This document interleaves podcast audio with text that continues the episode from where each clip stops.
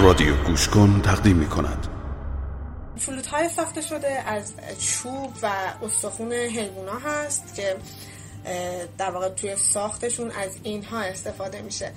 پس یکی از دلایل دیگه برای پرجمعیت بودن این ساز همینه که اولین ساز ساخته شده یعنی قدیمی ترین ساز ساخته شده به دست بشره.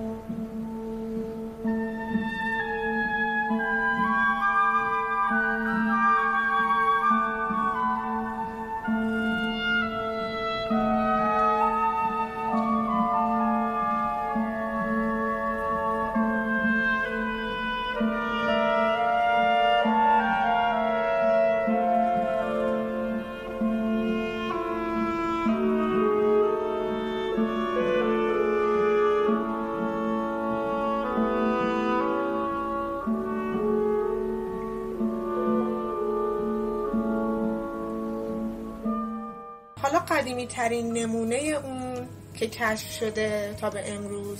فلوتی هستش که از جنس استخون ران پای یه خرس ساخته شده که توی یه قاری توی کشور اسلوونی کشف شده و متعلق به 43 هزار سال پیشه.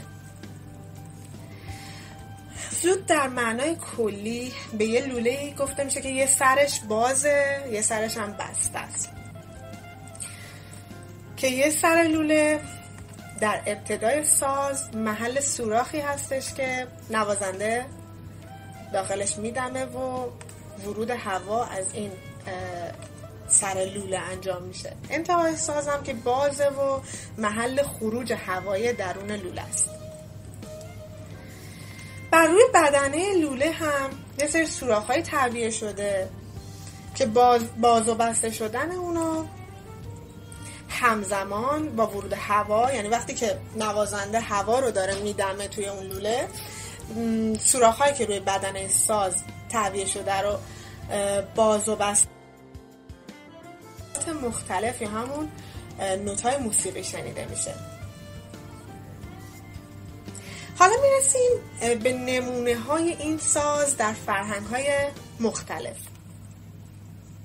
از بزرگترین و شناخته شده ترین اونها میشه اشاره کرد به فلوت سرخپوست ها یا همون پان فلوت که نمونه ای از اون قراره که توسط صدا بردارمون شنیده بشه.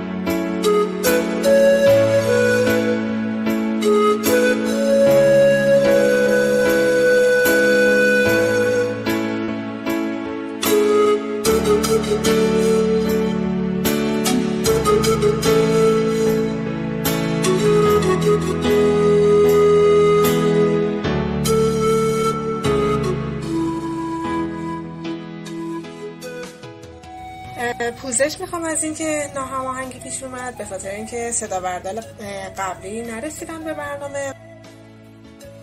بدنش سخت بود. الان دارید صدای پان فلوت رو میشنویم که همون فلوت سرخپوستیه. در واقع این قطعه قطعه دومی که الان دارید زیر صدای من میشنوید صدای پان فلوت هست. بازم پوزش می‌خوام از شنوندگان عزیز.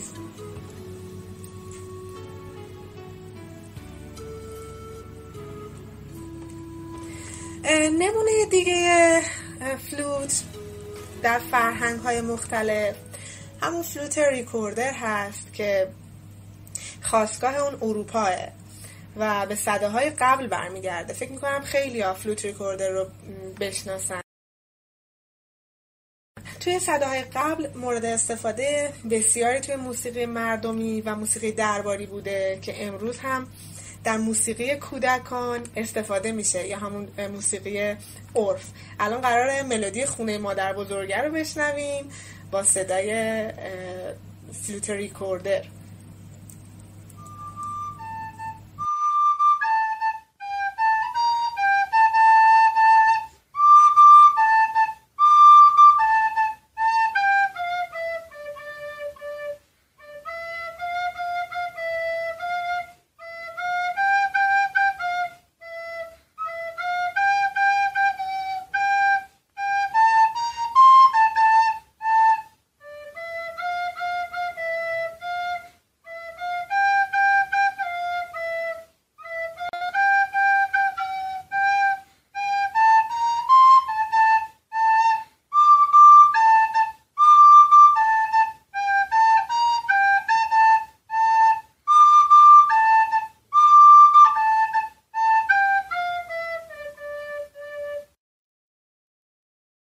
صدای فلوت ریکوردر رو شنیدیم که یک کودک 6 ساله نواخته بودن. که فکر می‌کنم همونطور که گفتم به گوش خیلی آشناست. اما ساز مورد نظر ما که می‌خوایم الان بیشتر باش آشنا بشیم پیشرفته ترین و استانداردترین نوع فلوت هست. یعنی فلوت کنسرت که ما به اسم فلوت کلیددار هم در واقع میشناسیمش. که امروزه در همه سبک ها اهم از کلاسیک، جاز، راک، پاپ و غیره استفاده میشه. اما در آغاز یک ساز استاندارد ارکستری مختص موسیقی کلاسیک غرب بوده. و البته پیشرفت و شناخته شدنش. مدیون و وامدار همین سبک موسیقیاییه. شروع شکلگیری و شناخته شدن و محبوب شدن این ساز به قرن 18 یعنی دوره باروک در تاریخ موسیقی برمیگرده. خب می‌دونید تاریخ موسیقی دوره های مختلفی داره. که دوره باروک یکی از مهمترین اونهاست و آغاز پیدایش و شکلگیری فلوت کلید داره امروزه به اون دوره برمیگرده. که به فلوت باروک هم معروفه. جنسش هم از چوبه. اما این ساز بیشتر توی ژانر موسیقی درباری استفاده می شده موسیقی آمیانه و مردمی. به شکل تکنوازی یا همراهی یا توی گروه های مختلف هم از موسیقی سازی و آوازی توی این تاریخ استفاده می شده توی اپرا استفاده می شده ساز فلوت کنسرت تا به شکل امروزی برسه خیلی تغییرات زیادی داشته. از مهمترین تغییراتی که توی ساز انجام شده تغییر توی ساختارشه توی مکانیزمشه و توی انگوش گذاری که توسط شخصی به نام تئوبالد بوهم در طی سالهای 1832 تا 1847 که خودش هم از سازنده ها و نوازنده ها و محقق محقق های در زمینه ساز فلوت و سازهای بادی چوبی بوده. همینطور ایشون فلوت فلزی رو توی سال 1847 معرفی کرد. که البته توی اون زمان با استقبال زیادی روبرو نشد. اما از شروع قرن بیستم جایگزین نوع چوبی اون شد. اما تا به امروز همچنین این ساز در خانواده سازهای بادی چوبی قرار داره. حالا یکم درباره شکل و نوع استفاده از ساز فلوت کنسرت صحبت می‌کنیم که من همینجا تشکر می‌کنم از خانم فرنوش فرهودی کارشناس موسیقی نوازندگی ساز جهانی با ساز تخصصی فلوت که توی به دست آوردن این مطالب به من کمک کردن و شکل ساز رو برای من توضیح دادن هرچند که نشد با خودشون صحبت کنن و مطالب رو به دست من رسوندن. ولی همینجا خیلی ازشون تشکر می‌کنم. قبل از هر چیزی خوب اشاره کنیم که سازهای بادی به خصوص سازهای بادی چوبی مثل سازهای دیگه مثلا سازهای زهی یا سازهای زخمی و غیره. یه تیکه یا یک پارچه نیستن. یعنی ساز متشکل از چند قسمته که از هم جدا میشه و توی جعبه قرار می‌گیره. و زمانی که می‌خوایم از ساز استفاده کنیم این سازها سر... در واقع این قسمت هایی که از هم جدا شده سر هم میشه. این ماجرا هم به دلیل سهولت استفاده و حمل و نقل و استفاده برای نوازنده است.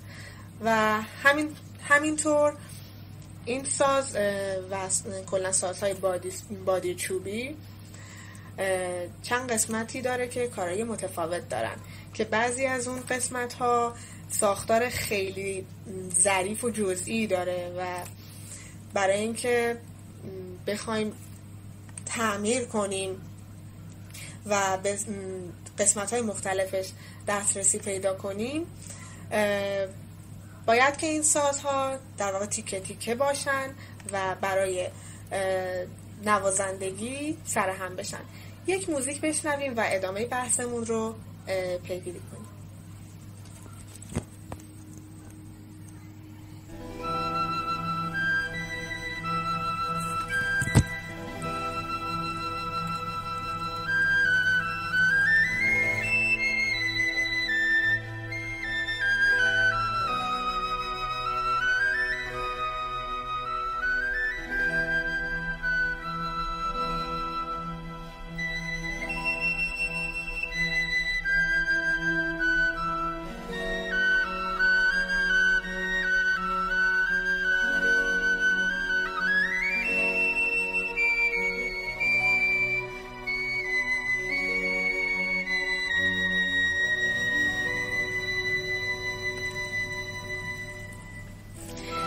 همونطور که گفتم ساز بادی چوبی ما در واقع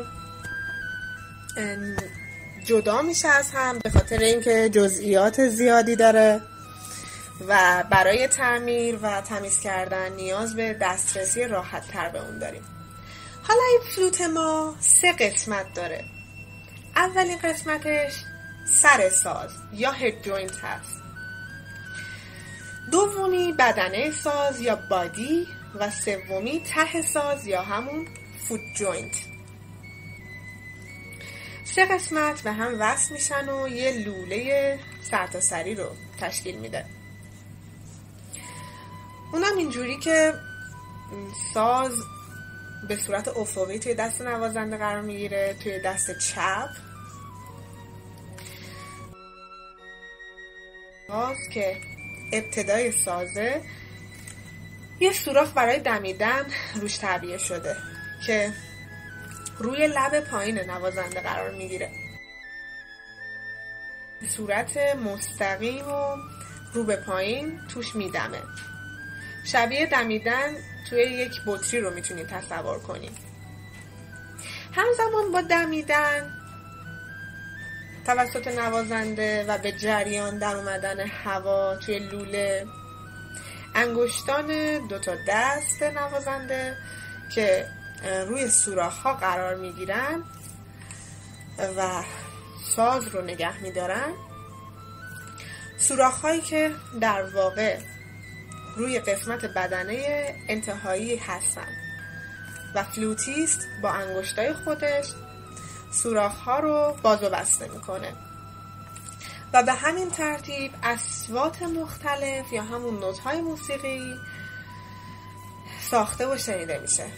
اما یه نکته مهم اینجا هست که توی سازهای استاندارد ارکستری بادی همیشه سوراخ هایی که روی ساز هستش با تماس مستقیم انگشت انگشت نوازنده باز و بسته نمیشه. بلکه بالای بعضی یا همه سوراخ ها یه درپوش فلزی که از یه سمت با یه میله های در ظریفی روی ساز با فاصله چند میلیمتری با سوراخ ها قرار داره.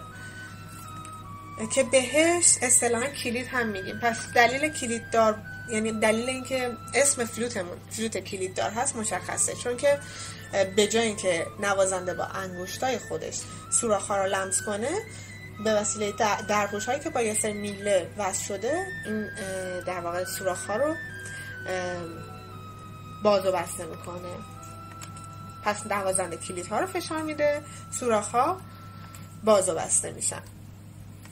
و ساز فلوت سوراخ های انگشت گذاریش کلا به همین شکله. یعنی اینجوری نیست که یه سریش سوراخ داشته باشه یه سریش کلید داشته باشه. کلا کلید داره.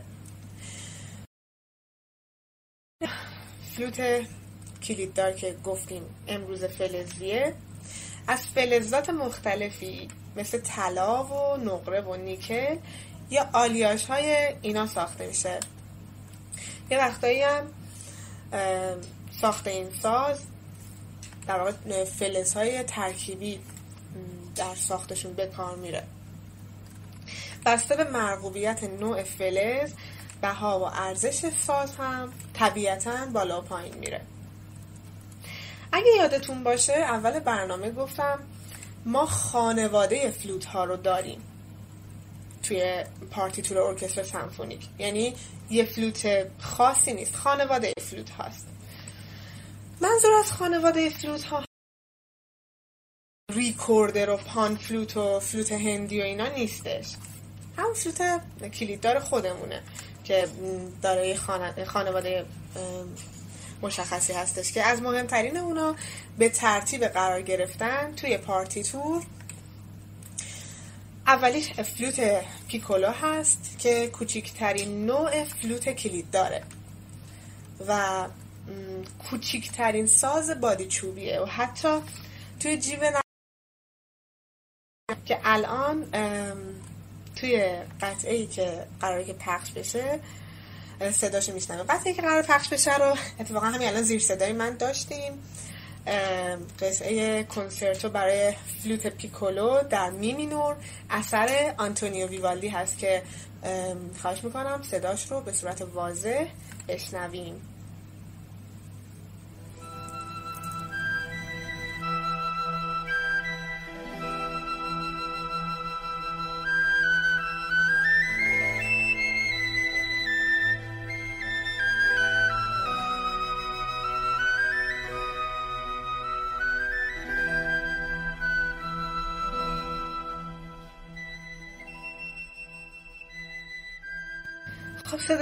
فلوت پیکولو رو شنیدیم که بالاترین رجیستر سازهای ارکستر سمفونیک داره یعنی صداش خیلی زیره زیرترین جز زیرترین سازها هستش.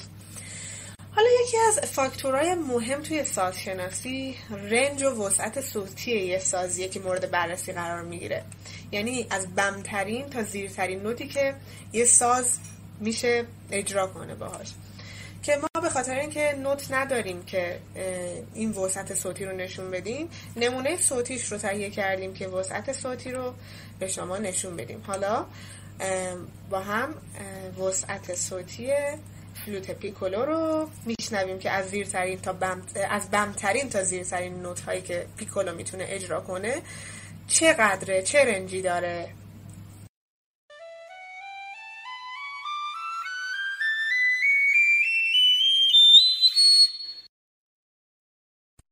همونطور که شنیدیم خیلی نوتایی که این ساز می‌تونه اجرا کنه نوتهای با صدای زیر هستش. حالا ساز بعدی توی خانواده فلوت های کلید دار فلوت نرمال یا همون فلوت کنسرت یعنی در واقع فلوت نرمال معروف به فلوت کنسرت هستش که نسبت به بقیه انواع فلوت ها بیشترین استفاده ازش میشه. منظور اینه که کل خانواده فلوت ها توی ارکستر سمفونیک ممکنه که وجود نداشته باشه. مثلا فلوت پیکولو توی ارکستر سمفونیک ممکنه که وجود نداشته باشه. ولی احتمال قریب به یقین هست که فلوت نرمال یا همون فلوت کنسرت توی ارکستر سمفونیک باشه. خیلی احتمال 99 درصد این فلوت هستش. یا 100 درصد نگم 99 درصد هستش. و قطعاتی چه به صورت سولو چه به صورت دوئت چه کنسرتو برای این ساز نوشته شده. الان قطعه سیرینگز اثر, اثر کلود دبوسی رو با اجرای امانوئل پاهود میشنویم که با صدای فلوت کنسرت بیشتر آشنا بشیم.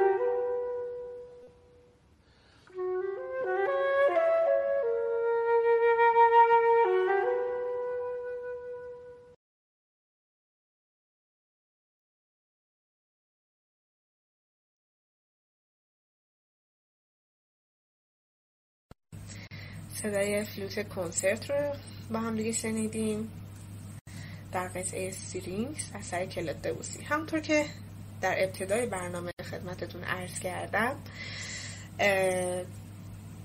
توی سبک های دیگه موسیقایی هم از فلوت کنسرت خیلی استفاده میشه. همونطور که شنیدید توی ملودی پشت پنجره های زنده ناصر عبداللهی. حالا وسعت صوتی فلوت کنسرت رو با همدیگه خواهیم شنید. یعنی از بمترین تا زیرترین نوتی که فلوت کنسرت می‌تونه اجرا کنه.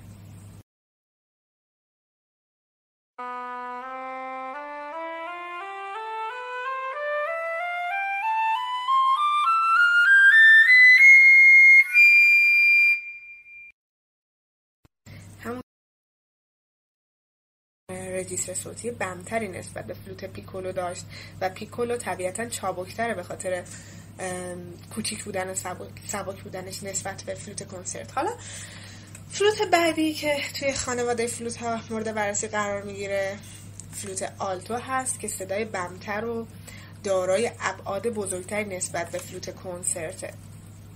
این فلوت جز سازهای انتقالیه. در مورد سازهای انتقالی خیلی گذری این توضیح رو بدم که سازهای انتقالی برای سهولت نوازنده نوت نویسیش یه چیزه صدادهیش یه چیز دیگه است. یعنی مثلا نوت سولو می نویسن اما صدادگیش مثلا نوت ره به خاطر اینکه نوازنده راحت تر بتونه انگشت گذاری کنه. اونم به این دلیله که مثلا نوازنده فلوت کنسرت می‌تونه هم فلوت پیکولو رو بزنه هم فلوت آلتو رو بزنه هم فلوت بعدی که مورد بررسی قرار میدیم.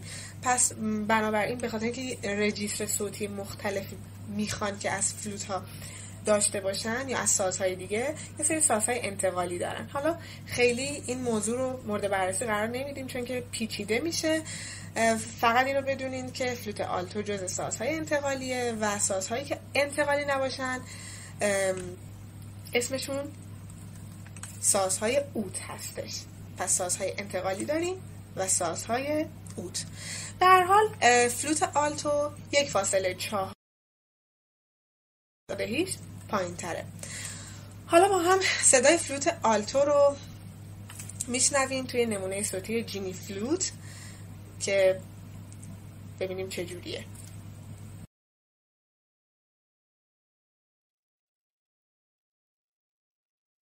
صدای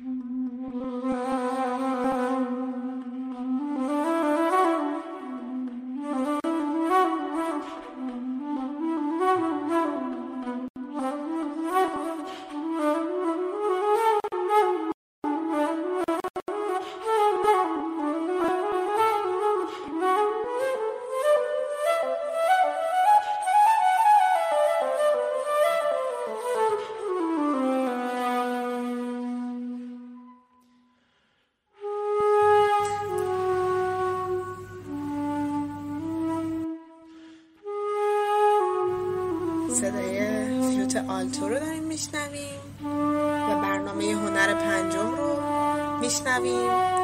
امیدوارم که با نظرهای سازندتون همراه من باشین و همراه ما باشین در واقع. حالا بعد از اینکه نمونه صوتی فلوت آلتو رو شنیدیم وسعت صوتی فلوت آلتو رو میشنویم. همونطوری که گفتم از بمترین تا زیرترین نوتی که فلوت آلتو می‌تونه اجرا کنه.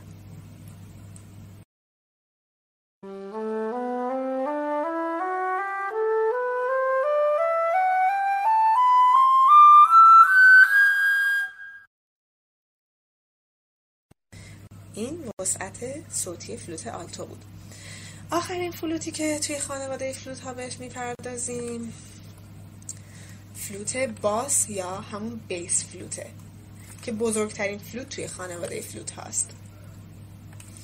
البته توی خانواده فلوت های استاندارد. همینطور صداش توی چهار تا فلوتی که شنیدیم و اگر که وقت بشه وسعت صوتی چهار تا فلوت رو در آخر بحث مقایسه می‌کنیم. بمترین صدادهی رو داره.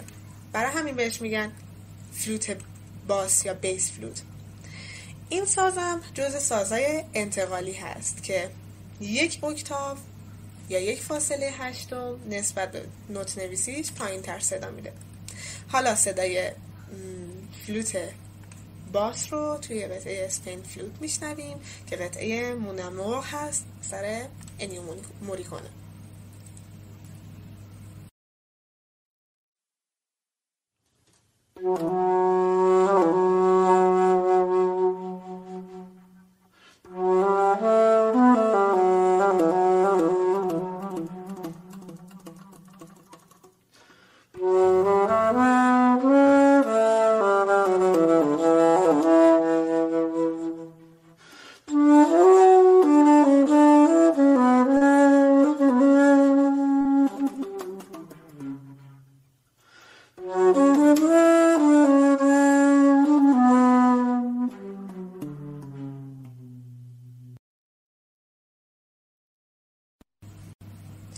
صدای فلوت باس رو شنیدیم حالا با هم دیگه وسعت صوتی فلوت باس یا همون bass flute رو خواهیم شنید.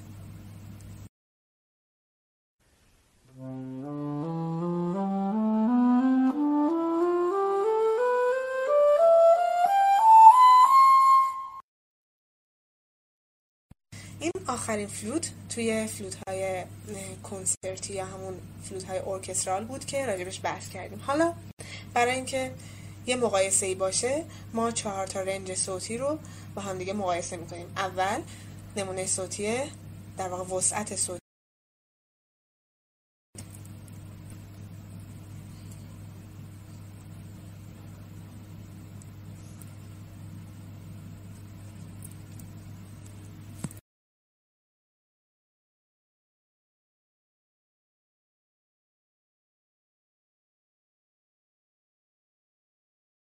بله وسعت صوتی فلوت پیکولو رو میشنویم.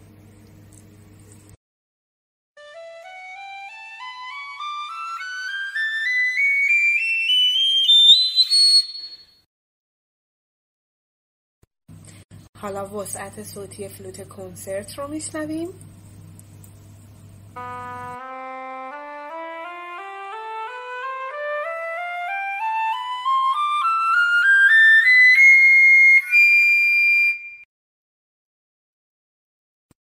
حالا با هم وسعت صوتی فلوت آلتو رو میشنویم.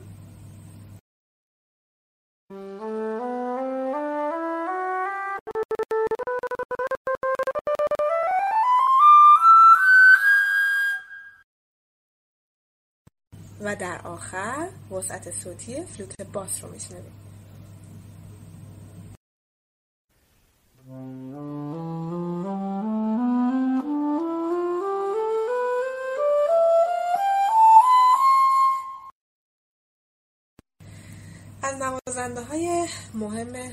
فلوت می‌تونیم به مارسل مویز فرانسیس بلادن جیمز گایوی سوزان میلان.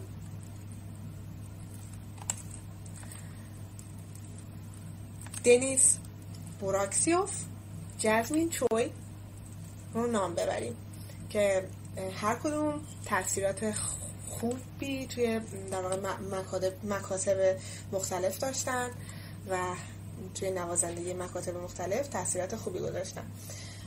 و اینکه اجرای امانوئل پاهود رو هم شنیدیم از قطعه سیرینگز که اثر کلب دوسی بود برای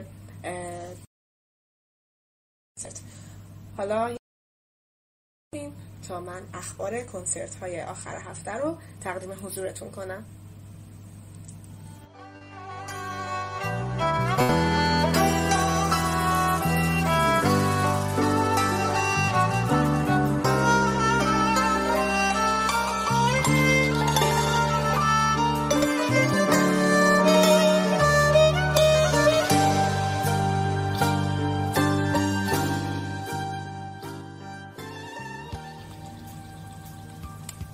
کنسرت هایی که آخر هفته برگزار میشه یعنی کنسرت هایی که در واقع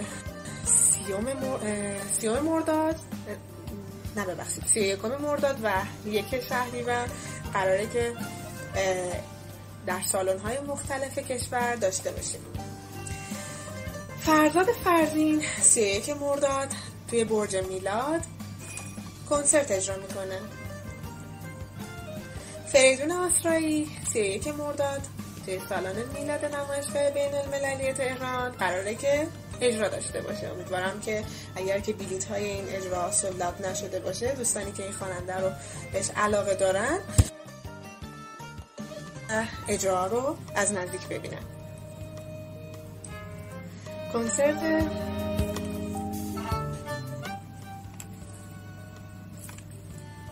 کنسرت آذربایجانی علی پورمه سی یک مرداد هتل المپیک تهران قراره که برگزار بشه. کنسرت گروه داماهی. کنسرت گروه داماهی سی یک مرداد و یک شهریور توی کاخ سعدآباد تهران برگزار میشه.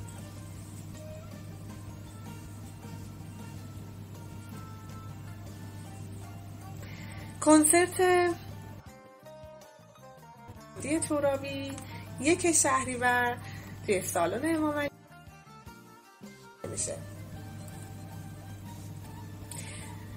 امید حاجیلی یک شهریور توی سالن میلاد نمایشگاه بین المللی اجرا داره. امیدوارم کسانی که این خواننده رو دوست دارن بتونن این اجرا رو از نزدیک ببینن. گروه آوازی تهران و کاپلا به رهبری میلاد عمرانلو یک شهریور توی تالار وحدت. در واقع توی شهر تهران اجرا داره. اگر که اعمال سلیقه نباشه من خودم خیلی کارای وکاپلا رو دوست دارم. امیدوارم من و عزیزانی که این کنسرت رو دوست دارن بتونن بیلی تهیه کنن و برنامه رو از نزدیک ببینن.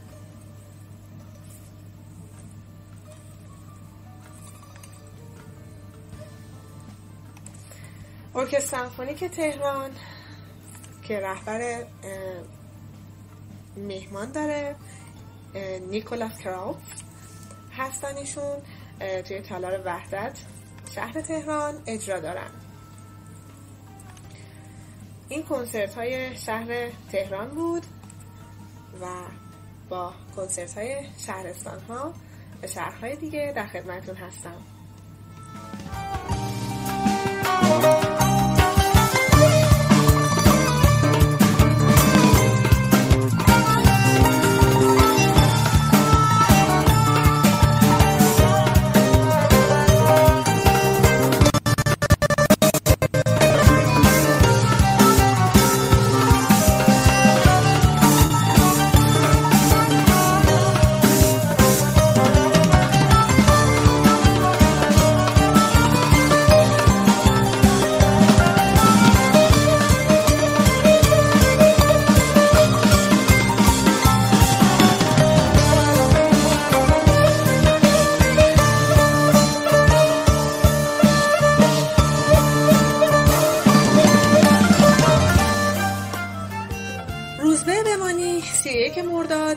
سالن شیخ بهایی شاهین شهر اجرا برگزار می‌کنه.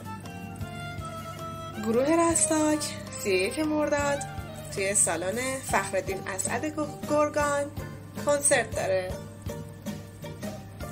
فرزاد فرخ سی یک مرداد فرهنگ سرای بو علی سینای همدان برنامه اجرا می‌کنه. امیدوارم عزیزانی که این برنامه ها رو دوست دارن بتونن از نزدیک ببینن و بلیط تهیه کنن و شاهد اجرا باشن. محسن ابراهیم زاده سی یک مرداد توی کمپینگ قو موتل قو کنسرت داره. همچنین حسین صفامنه سی یک مرداد و یک شهریور توی تالار انتظار کرمانشاه اجرا داره. بهنامبانی سی یک مرداد سالن جاسم ویشگاهی توی منطقه آزاد بندر انزلی کنسرت برگزار می‌کنه. میلاد درخشانی سی یک مرداد توی هتل نارنجستان نور اجرا داره. سینا درخشنده سی یک مرداد توی تالار اکسین محمود آباد کنسرت داره. محمد رضا گلزار سی یک مرداد سالن صدف سرین برنامه اجرا می‌کنه. امیدوارم که عزیزان اردبیلی و سرینی بتونن این برنامه رو اگر که دوست دارن ببینن. رضا بهرام یک شهریور توی سینمای سپهر ساری کنسرت برگزار می‌کنه. مهدی جهانی یک شهریور تالار فخردین اسد گرگان اجرا داره. مهدی احمدوند یک شهریور توی سالن نامه اجرا می‌کنه. بهنامبانی یک شهریور علیکه آریایی آمول کنسرت داره. یک شهریور توی تالار اکسین محمود آباد برنامه اجرا می‌کنه. این یک مرداد و یک شهریور در تالارهای مهم کشور برگزار میشه. امیدوارم که علاقه مندان بتونن بیلیت ها رو تهیه کنن و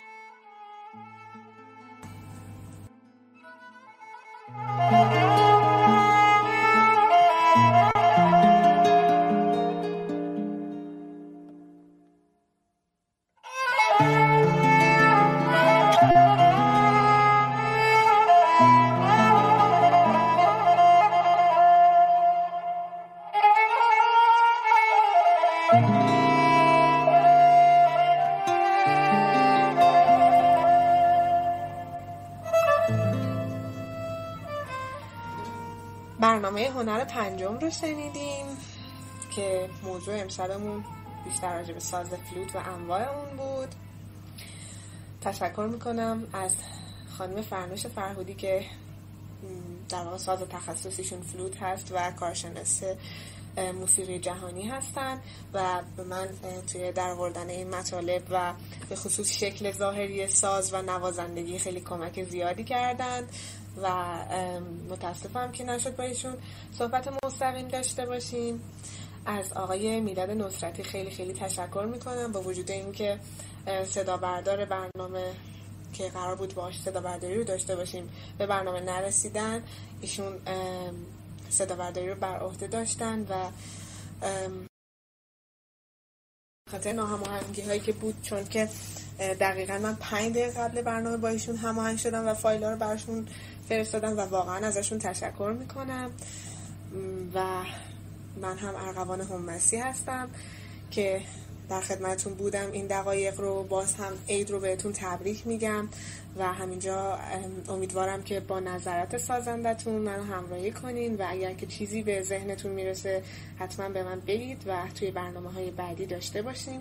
و اگر کمی و کاستی بود از از شما عذرخواهی می‌کنم و خیلی خیلی خیلی سپاسگزارم که ما رو شنیدید و ازتون خداحافظی می‌کنم. تا برنامه های بعدی بدرود. thank you